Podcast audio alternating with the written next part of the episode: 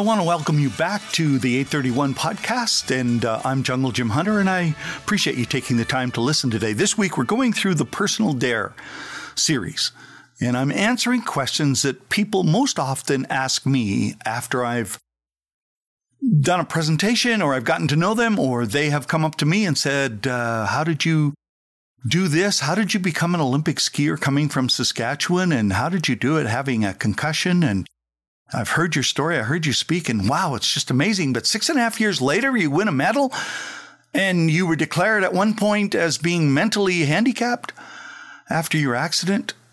And so I hope you'll stay with me this week. These are personal dare is what it developed into from watching my father and mother and the way they raised us and trained us.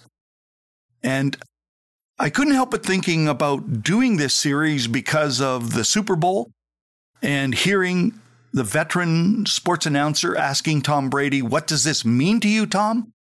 And Tom Brady looks at him and he never answers his question. He asked him three times and he never asked him. He looks at the team and he says, Guys, this is for you. You did this. You did this. And Tom Brady gets it. He understands what my dad understood. It's about what you do to lead in such a way that the people that observe you, his children sitting there observed him give the credit to all of his players, his team. He never used the word I. And that's the point. It was never about my dad. It was never about my mom. It was about what they desired to accomplish and do for their children. So, the second question yesterday was how do I build or develop or grow personal discipline? Today is how do I develop personal accountability? And in this series on personal dare, we are facing the most often asked questions that I have had from kids and parents and coaches and people. And no one likes confrontation, and yet it is the door we must open the easiest to growth. Yes, the growth to change is the door we must open the easiest, and yet it's the one that we fight with the hardest. No one likes confrontation. And how you handle confrontation reveals how difficult it will be to coach you.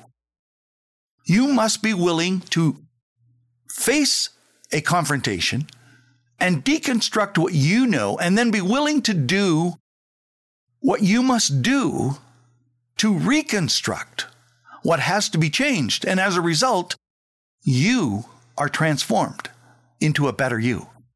And so the sooner you are willing to do it to yourself, the quicker you grow. The seed in the ground does not say to the farmer, Take me out of this dark, damp, deep dirt and let me sit in the warmth of the sun. If it does, it won't be long before it ends up being birdseed.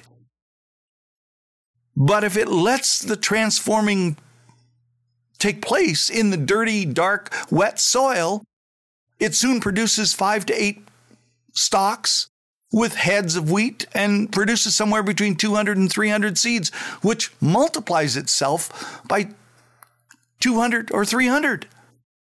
And so, when do you teach accountability? How should you teach accountability? You teach it right from the time that they can start to feed themselves. You don't let them say no to good vegetables. As a matter of fact, you start out feeding them vegetables so that that's what they always eat. I'm Jungle Jim Hunter, and you're listening to 831 Living Your Best Life podcast. And I hope I inspire you and empower you today. And go to your favorite podcast provider and download the 831 or Jungle Jim Hunter and subscribe and click on like and let us know how we can help you.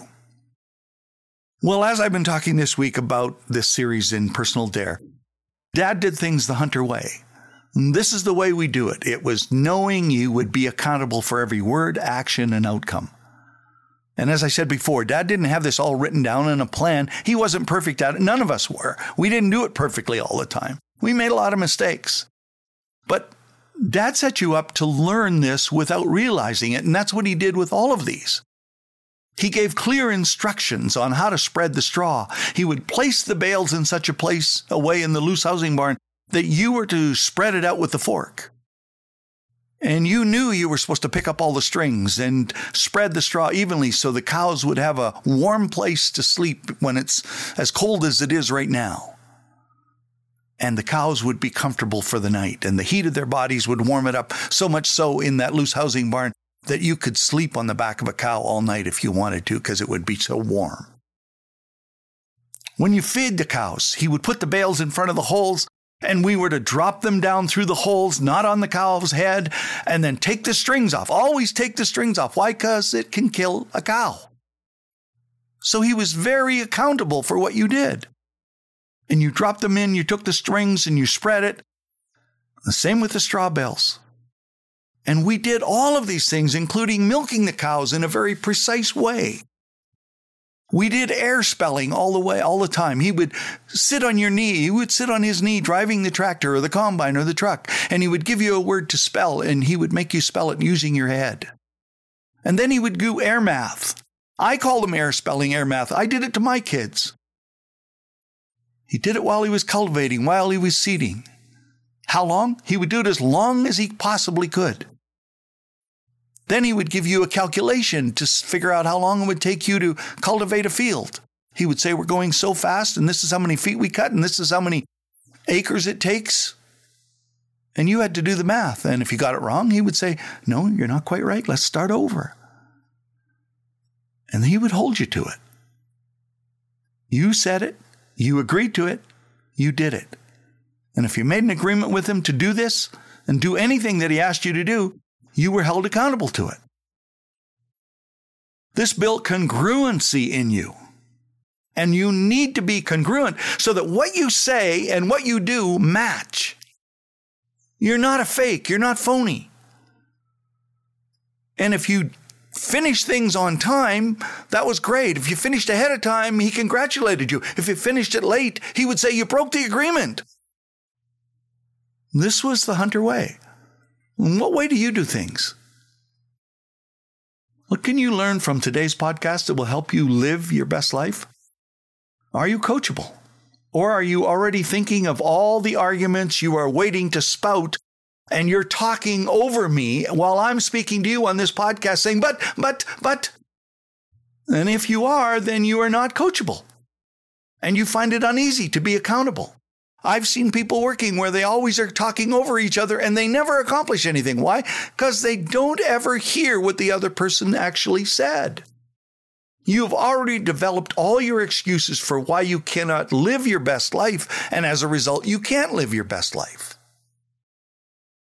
Poor leaders and followers start their excuses with these words who, what, where, when, and why. Great ones ask how questions. That's all they ask. They really don't care about the others. They just ask how. How questions that always move toward how can I help the other person? Not how can I help myself? How can I help the other person? One who learns from accountability develops understanding and grows in wisdom. Dad used how to increase your understanding Build the qualities of a learner and a grower, and thus a wiser person. You are growing personal accountability when you have teachability. That means you're quick to hear, open to counsel, and respond to reproof. Availability, able to be interrupted and accessible. Vulnerability, admit wrong, show wrong, and strengthened by the wounding.